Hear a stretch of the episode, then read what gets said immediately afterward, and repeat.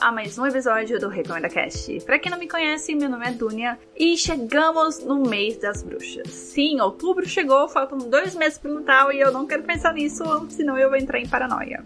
E para começar a entrar no clima, né, do terror, do sobrenatural, eu separei para esse episódio uma aventura que vai nos transportar por um universo mágico totalmente espetacular, muito bonito, muito fofo, não vai deixar você aterrorizado, não se preocupe. E essa belezinha é o mangá Ateliê do Chapéu de Bruxa, ou como é o nome original, Atelier of Witch Hat. E depois de toda essa fofura, tem a recomendação da série antológica Dirty John, que essa sim promete te deixar arrepiado e com muito medo, porque é sobre um golpista disfarçado como um príncipe cantado. Mais detalhes, continue aqui comigo. Mas antes de começar as recomendações, tem os meus recados, só que vão ser aqueles recados a jato.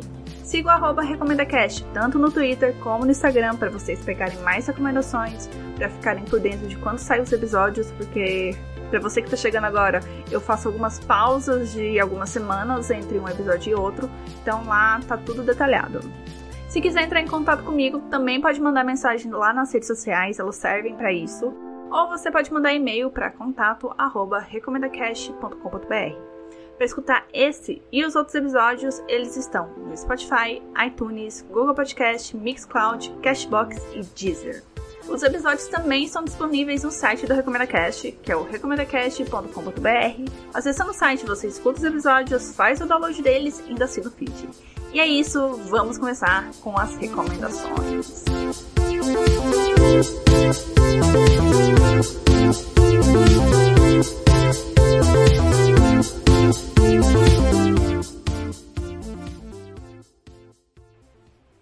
Ateliê do Chapéu da Bruxa, que é uma tradução que eu adotei para mim. Eu não sei se está correta, mas para mim está. É um mangá de 2016, escrito e desenhado pela Kamomi Shirahama. Infelizmente, eu não consegui encontrar muitas informações sobre a autora, além de coisas bem triviais, como o fato dela ter trabalhado como ilustradora de capa para a série da Marvel Star Wars, Dr. Alpha, e também para DC. Ela ilustrou e coloriu capas de alguns HQs do Shazam, do Asa Noturna e da Batgirl e as Aves de Rapina. Yes, bitch, work. E essas referências servem para exemplificar como a estética da Kamomi acaba bebendo de diversas fontes. E é por isso que o trabalho atual dela não apresenta o visual clássico que se espera dos mangás japoneses, né? A arte do ateliê do Chapéu de Bruxa ainda conversa com as capas da Marvel e da DC que a Kamomi fez, mas a estética do mangá me remete muito mais ao movimento Nouveau, principalmente os posters do Afonso Mucha, se você não conhece, procura na internet. Assim que você vê as imagens, você vai entender o que, que eu tô falando, você vai reconhecer, porque é um negócio assim bastante referenciável. E você consegue enxergar essas referências na arte do mangá, seja por causa da quantidade de detalhes que a Kamomi traz aos cenários, aos personagens, ou pela inserção de elementos orgânicos no seu desenho. E isso foi um dos fatores que me atraiu para a história, porque é uma estética inusitada para um mercado tão padronizado, né? Ela acaba se sobressaindo muito no meio do que a gente está acostumado com arte de mangá. E agora entrando na história, você também consegue notar que aquele universo que ela criou tem uma identidade muito única. E assim, é, sendo sincera aqui, uma das coisas que me dá preguiça quando eu vejo essas histórias sobre magia, universos mágicos, principalmente depois de Harry Potter, né? É que algumas obras tendem a ser mais o mesmo de Harry Potter ou de outras histórias assim, mágicas mais consagradas, tipo Senhor dos Anéis, essas coisas, né? E isso acaba me dando muita preguiça e me afastou durante muito tempo em relação a esses universos mágicos que chegam pra gente. E com o Ateliê do Chapéu da Bruxa foi totalmente contrário. Aqui nessa história, nós acompanhamos a Coco, que é uma menina super entusiasmada com a magia, mas que tem noção que é um sonho inalcançável, né? Já que as pessoas nascem bruxas, elas não se fazem bruxas. Então a Coco se contenta a ajudar a mãe no ateliê de roupas, até que por uma série de coincidências que eu não vou entrar em detalhes aqui, o bruxo Kifrey aparece lá na loja e precisa realizar uma magia para agilizar o conserto de uma carruagem. E sendo a primeira oportunidade de poder presenciar magia, assim, de perto, né, cara a cara, a Coco acaba driblando ali a ordem que o bruxo deu de que pessoas comuns não podem ver a magia ser realizada, né? Ela não ia perder essa chance, né? Não teria como. E é nesse momento que ela e a gente descobre que magia naquele universo não é nada mais do que a combinação de símbolos desenhados com uma caneta mágica numa folha de papel simples assim, não requer nada do seu interior, né? É tudo mais elementos que são compostos ali para produzir magia. Com essa descoberta, a Coco resgata um livro ilustrado mágico que ela comprou há muito tempo atrás de um vendedor bastante suspeito e aproveita, né? Percebe que é a chance de praticar o que ela presenciou hoje, né? De entender o que, que aquele livro mágico estava ensinando para ela. Mas acontece que as magias contidas naquele livro eram extremamente perigosas e nocivas e que foram criadas com propósitos malignos por uma facção conhecida como Chapéu de Aba. Como a Coco não sabia disso, né? Ninguém ali tinha noção do perigo que era esse livro. Ela acaba executando uma magia que dá certo, só que é uma magia que petrifica tudo que tá ao redor. Acontece que a Coco tem sorte de ser resgatada pelo Kifrey, mas o mesmo não acontece com a mãe dela, que acaba virando uma estátua de pedra. Só que o Bololô só piora porque a magia acabou sendo revelada para uma pessoa comum, né? E é o momento do Kifrey apagar a memória da Coco. Só que acaba rolando ali um entendimento, né? Em comum acordo dos dois. E o Kifrey acaba tomando a Coco como aprendiz e promete auxiliá-la na sua busca pelo feitiço que vai reverter a petrificação da mãe. E é essa jornada que nós vamos acompanhar, né? Essa introdução a esse universo mágico juntamente com a Coco. I can't wait to see how this turns out. Como eu já disse antes, o mangá me chamou a atenção por causa do visual dele, e assim que eu li o primeiro capítulo, eu me senti muito atraída pela história e pela promessa de um universo fantástico, interessante e bastante único, né? Uma coisa inédita, podemos dizer assim. E a magia que é apresentada no mangá me remeteu muito a Fullmetal Alchemist, né? Porque lá na história a alquimia funciona através do desenho de círculos de transmutação. E aqui é a mesma coisa, né? Eles vão ter que desenhar, tudo bem que não círculos, mas runas e outras palhadinhas ali para executar magia. Em certo ponto da história, eu acabei tecendo uma reflexão de que, que é um pouco metalinguístico, né? Esse sistema de magia que a autora criou porque o ato de desenhar acaba virando algo mágico, né? E você pensando assim e saindo do mangá, todos os desenhistas, né? Todo mundo aí que gosta de desenhar está realizando magia. E é uma mensagem muito bonitinha. E eu só queria falar isso, vamos voltar para a recomendação. Bom, é, como que foi a minha experiência com o ateliê do Chapéu da Bruxa? Para mim, a história já começa no ponto certo de te fazer refletir se para ser bom em algo é preciso ter nascido com dom ou se pode ser uma habilidade adquirida com esforço e dedicação, né? É um negócio assim que serve para magia, que serve para qualquer coisa. Tanto que a autora usa exemplos de atletas, de cantores, e é bem isso, né? É um questionamento super válido. E é esse o dilema da história, né? Se não ficou claro até agora. É se a Coco vai conseguir aprender a ser bruxa. E essa dúvida tá ali circulando a todo momento, alguns momentos mais evidentes e outros momentos ainda sutis, né? Uma coisa assim latente, como, por exemplo, na rixa unilateral da Agote com a Coco. A Agote é uma das aprendizes do Kiefer. E esse começo foi bastante impactante para mim, porque deu tom do que eu poderia esperar da trama, mas conforme eu fui lendo, eu senti que a autora acabou dando maior prioridade em apresentar aquele universo do que desenvolver a fundo as motivações de alguns personagens secundários, como o Kifrey e a facção dos Chapéus de Abas. Não que isso seja ruim, sabe? Eu não estou reclamando disso. Eu só acho engraçado que o mangá tá lá constantemente te apresentando coisas novas e você tá pirando com aquele universo e você não se sente mal com a história porque ela não tá focando tanto nas motivações de outros personagens naquele momento.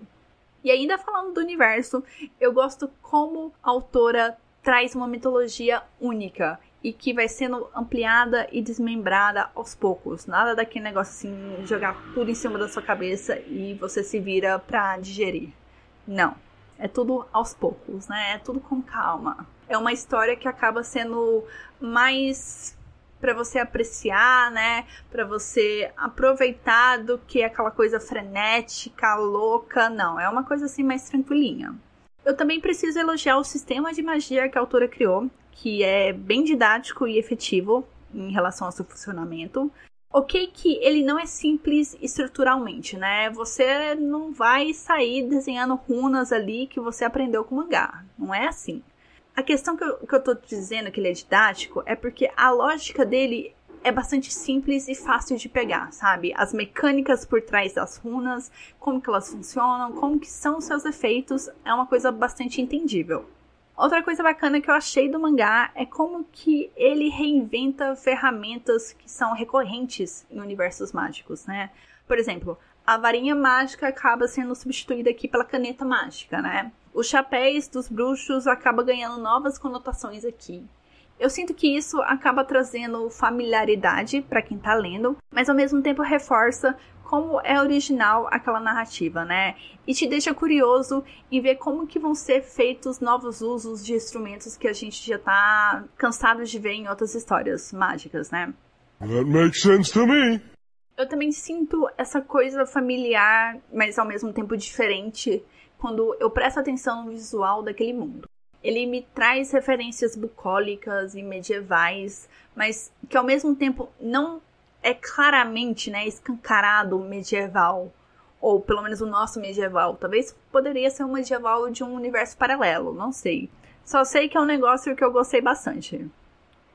Falando um pouco dos personagens, eu posso dizer que os conflitos são bons e genuínos. Ok, que tem alguns que são clichês, tem, mas eles são superáveis ao ponto de você conseguir se envolver, se identificar com os problemas deles, né, dos personagens. Eu acho a Coco uma boa protagonista, principalmente pelo seu carisma, pela coerência da sua construção e principalmente pela coerência da sua evolução porque ela não é a pessoa que vai abandonar o seu passado, né, seus conhecimentos de pessoa comum, bem entre aspas, só porque conseguiu realizar seu sonho, né? Ela não é mentidinha nem nada disso. E é uma coisa que eu admiro nela, que me faz gostar muito dela. Sobre o Kifrey, ele me desperta uma certa ambiguidade. Eu não sei, sabe? Eu tenho um pé atrás com ele. Ele é uma pessoa amável, tudo, sabe? super good vibes, mas eu sinto que ele pode estar tá escondendo intenções mais nefastas do que essa sua aparência, né, esse comportamento dele. Mas uma coisa que eu preciso ressaltar é como que ele desempenha bem o papel de tutor da Coco e das outras bruxinhas, né? Ele entende que como ele impulsiona e dosa as necessidades e exigências para cada aluno, né, é primordial para a construção de um relacionamento saudável entre as suas alunas e a magia. Durante a história a gente tem um exemplo assim de um tutor que é muito do odioso, né, que acaba fazendo um terrorismo muito grande com o aluno dele e o aluno fica traumatizado com a magia, né? Ele acaba se travando todo por conta de ter um péssimo professor. E eu acho essa lição que o Kiefer, né, ele personifica e ele veste, é, acaba conversando muito com a nossa realidade, né, a realidade do Brasil. Eu me senti muito propensa a fazer essa conexão, né, de como que os professores aqui são totalmente desvalorizados, sendo que eles são de suma importância para a vida dos alunos, né, para uma condução correta do conhecimento. Let it shine, let it shine, let it shine. Já encerrando o bloco, o Ateliê do Chapéu da Bruxa é uma história cheia de boas surpresas, isso eu prometo, seja pelo universo mágico apresentado ou pelas discussões que ela apresenta. Eu gostaria muito de falar sobre os desenvolvimentos da trama que aconteceram nos últimos capítulos e como eles adicionaram uma nova perspectiva sobre o que está acontecendo ali, mostrando que vilões e mocinhos estão permanentemente numa zona cinza de ambivalência, né? E que a história não tem nada de boba, né? O visual é charmoso, é fofinho, mas não se deixe enganar, ok? Eu gostaria de me aprofundar nisso, mas se eu seguir em frente vai ser spoiler. E eu não quero estragar a experiência de ninguém. Últimas informações. O mangá está sendo lançado aqui no Brasil pela Panini, na faixa de R$ reais por volume. Lembrando assim, que se você achou esse preço salgado, É, cada volume tem 200 páginas e agora eu não sei se isso continua não valendo a pena por causa do preço. Mas enfim, faça suas contas, vê se vale a pena ou não.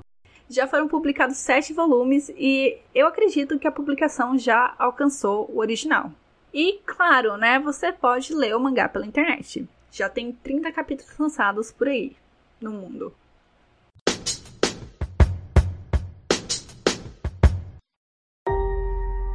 I believe in dreams. Dreams you can live in. If you design the space where the story will happen, nothing ugly can get in. Próxima recomendação é Dirty John, que é uma série antológica que estreou em 2018 e conta com duas temporadas. A primeira temporada, que é o caso do John Meehan, foi baseada em um podcast de True Crime de 2017 do jornal Los Angeles Times. E é essa temporada que eu vou comentar, já deixando bastante claro aqui, porque eu ainda não assisti a segunda, que é o caso da Beth Broderick. E que parece ser uma história ainda mais chocante do que a do John Meehan. Eu não sei como, porque essa história para mim já foi assim, too much, inacreditável contando com oito episódios com média de 45 minutos de duração. Nós acompanhamos o começo, meio e fim do relacionamento perigoso entre o golpista John Meehan, que é interpretado aqui pelo sumido Eric Bana, pelo menos ele é sumido para mim, eu não sei se para vocês também, e a design de interiores Debra Newhill, que é vivida pela lindíssima Connie Britton. Em qual contexto esse relacionamento se desenvolve?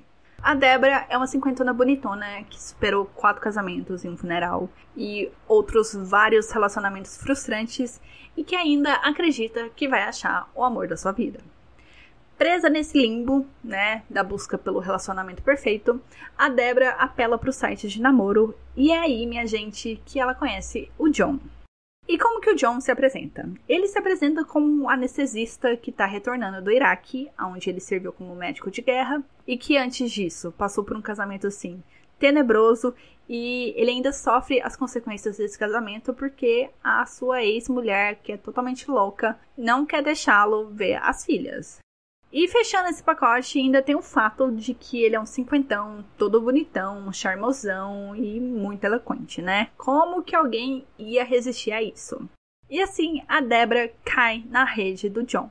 Mesmo com os inúmeros alertas munidos de desconfiança e de um certo grau de elitismo que vem das filhas Verônica e Terra, ela não consegue resistir, né? É o que ela pediu a Deus. E com esse relacionamento engatado, o que era para ser um passeio simples, né, bem tranquilo, bem suave, vira uma montanha russa cheia de atitudes precipitadas e inconsequentes. Ok, que eu entendo que tem um fervor da paixão, né? Um relacionamento novo, com um cara maravilhoso, perfeito, né? Aquilo que você pediu a Deus, mas isso não justifica o fato de alugar uma mansão gigantesca para você morar com esse seu boy que você conheceu há cinco semanas atrás, né? Cinco semanas atrás. What's wrong with you? Sério, eles estão indo morar depois de cinco semanas. Eu não acreditei nisso. E foi nesse momento que matou a minha certeza de que maturidade vinha com idade. Não, eu estava redondamente enganado sobre isso. Maturidade não tem nada a ver com idade. E se, assim como eu, você ficou assim meio estarrecida com essa informação, se prepara, porque vai vir atropelamento atrás de atropelamento, tá?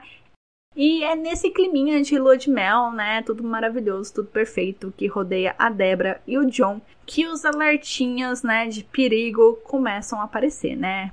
Vai mostrando que tem alguma coisa errada ali naquele ambiente. Seja porque o John pede para instalar umas câmeras de segurança na casa e no trampo da Debra, tem uns comentários que ele solta, assim, muito tenebrosos e malignos sobre as filhas da Débora, de querer jogar a Verônica do penhasco, umas coisas assim que são ditas em tons de brincadeira, mas dá um certo medinho, né?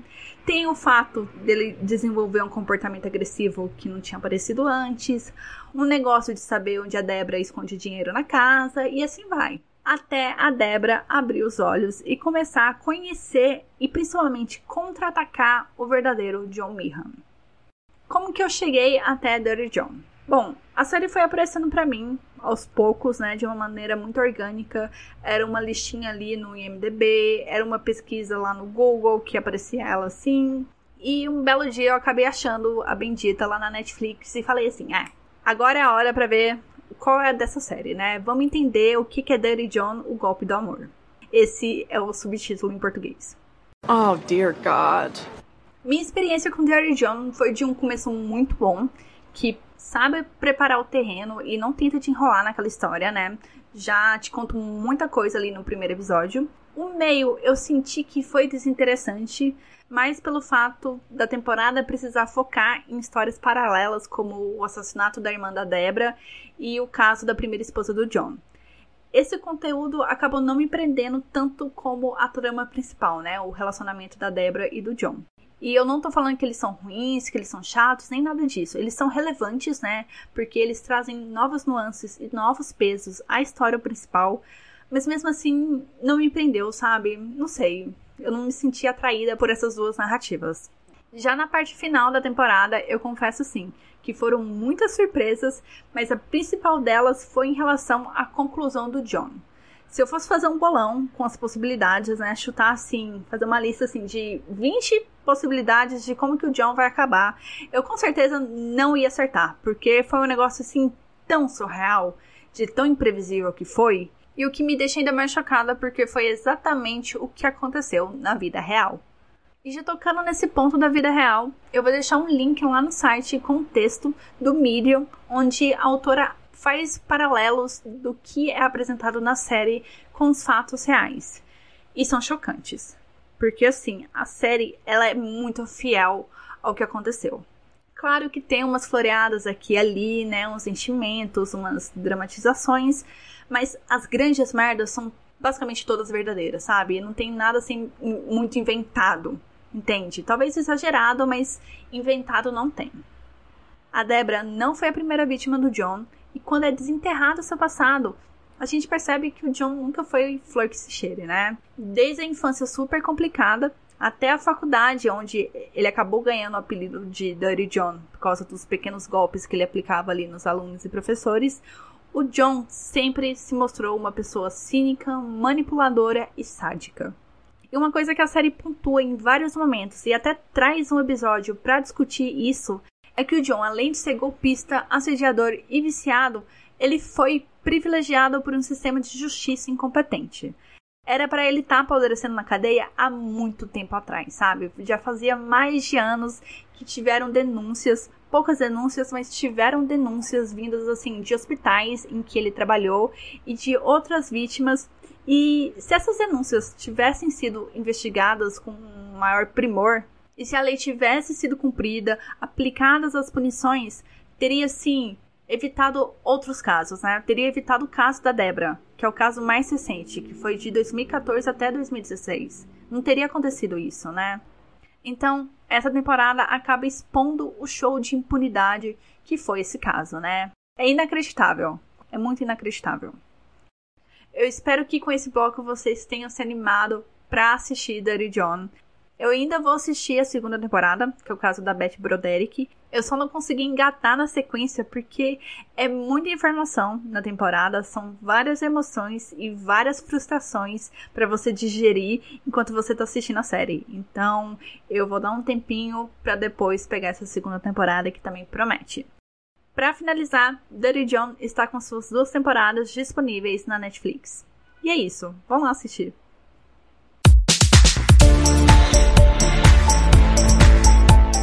Semana que vem eu volto para falar de um jogo Tranquilex que eu recomendo para adultos para crianças e é um jogo que vai aquecer o seu coração e que também vai partir ele, às vezes ao mesmo tempo. E minha outra recomendação vai envolver bruxinhas, só que dessa vez é no formato de anime e um anime que está disponível na Netflix. E é isso, até semana que vem, um beijo para vocês, se cuidem e tchau!